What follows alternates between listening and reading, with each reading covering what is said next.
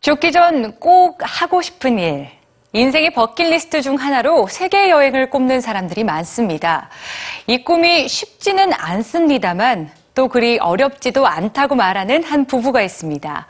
무려 8년째 세계를 여행하는 댄과 오드리 부부. 뉴스지에서 만나보시죠. 지난 8년간 85개국을 여행한 댄과 오드리 부부. 처음엔 이렇게 오랜 여행을 할지 그들도 몰랐습니다. 반복되는 일상에서 벗어나 1년 정도 안식년이 갖고 싶어 떠난 길이 오늘에 이르렀다고 합니다. Well, we started our journey originally because we were in jobs that sounded great on paper, but um, we found that we weren't really challenged in the same way that we wanted to be challenged, and we were looking for more creative outlets. 고향인 미국을 떠나 프라하에서 안정적인 경력을 쌓아가던 두 사람에겐 늘 세계 여행에 대한 갈망이 있었는데요. 소박한 결혼식을 계기로 몇 달간의 여행을 떠났습니다. 그러던 2004년 태국에서 하룻밤에 400바트, 그러니까 우리 돈으로 13,000원 정도인 방갈로에서 본 석양은 그들에게 충격을 줬습니다. 물질적인 만족을 넘어 낯선 삶의 경험에 대한 강렬한 호기심을 느낀 거죠. 그 길로 돌아와 첫 안식년을 위해 과감히 그동안의 삶을 정리했습니다. 우선 아끼던 물건과 옷을 처분하고 외식과 술도 줄이며 저축을 시작했습니다. 두 개의 배낭에 들어갈 수 있는 게 아니면 눈물을 머금고 포기했습니다. 그리고 지난 2006년 과감히 집을 떠났고 지금까지도 여행 중인 겁니다.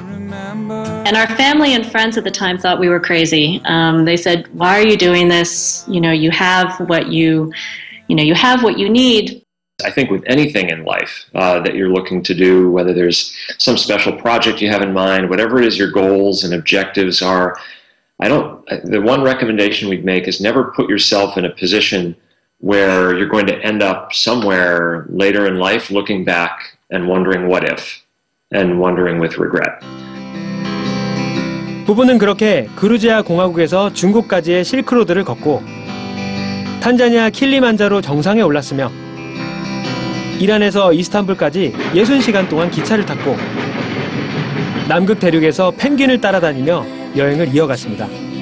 그리고 블로그에 그 과정을 남겼는데 어떤 여행 패키지에도 없는 그들만의 길은 곧 사람들에게 인기를 얻었고 여행지 개발과 강연 등의 일로 이어졌습니다.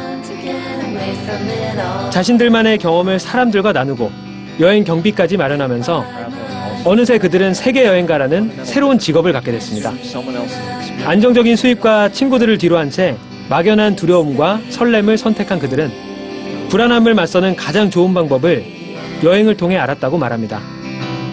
The irony is that often the places that our family and friends think are dangerous are the places where we've been most welcome. As Americans traveling to Iran, it was the closest we felt to being rock stars. Even though our governments don't get along, but people are able to differentiate between the actions of the government and actions of people, and that's something that is incredibly humbling and also incredibly inspiring as well. 현재 그들은 독일 베를린에 머물며 책을 쓰면서 새로운 여행 계획을 세우고 있습니다. 우리나라도 곧 들릴 예정이라고 합니다.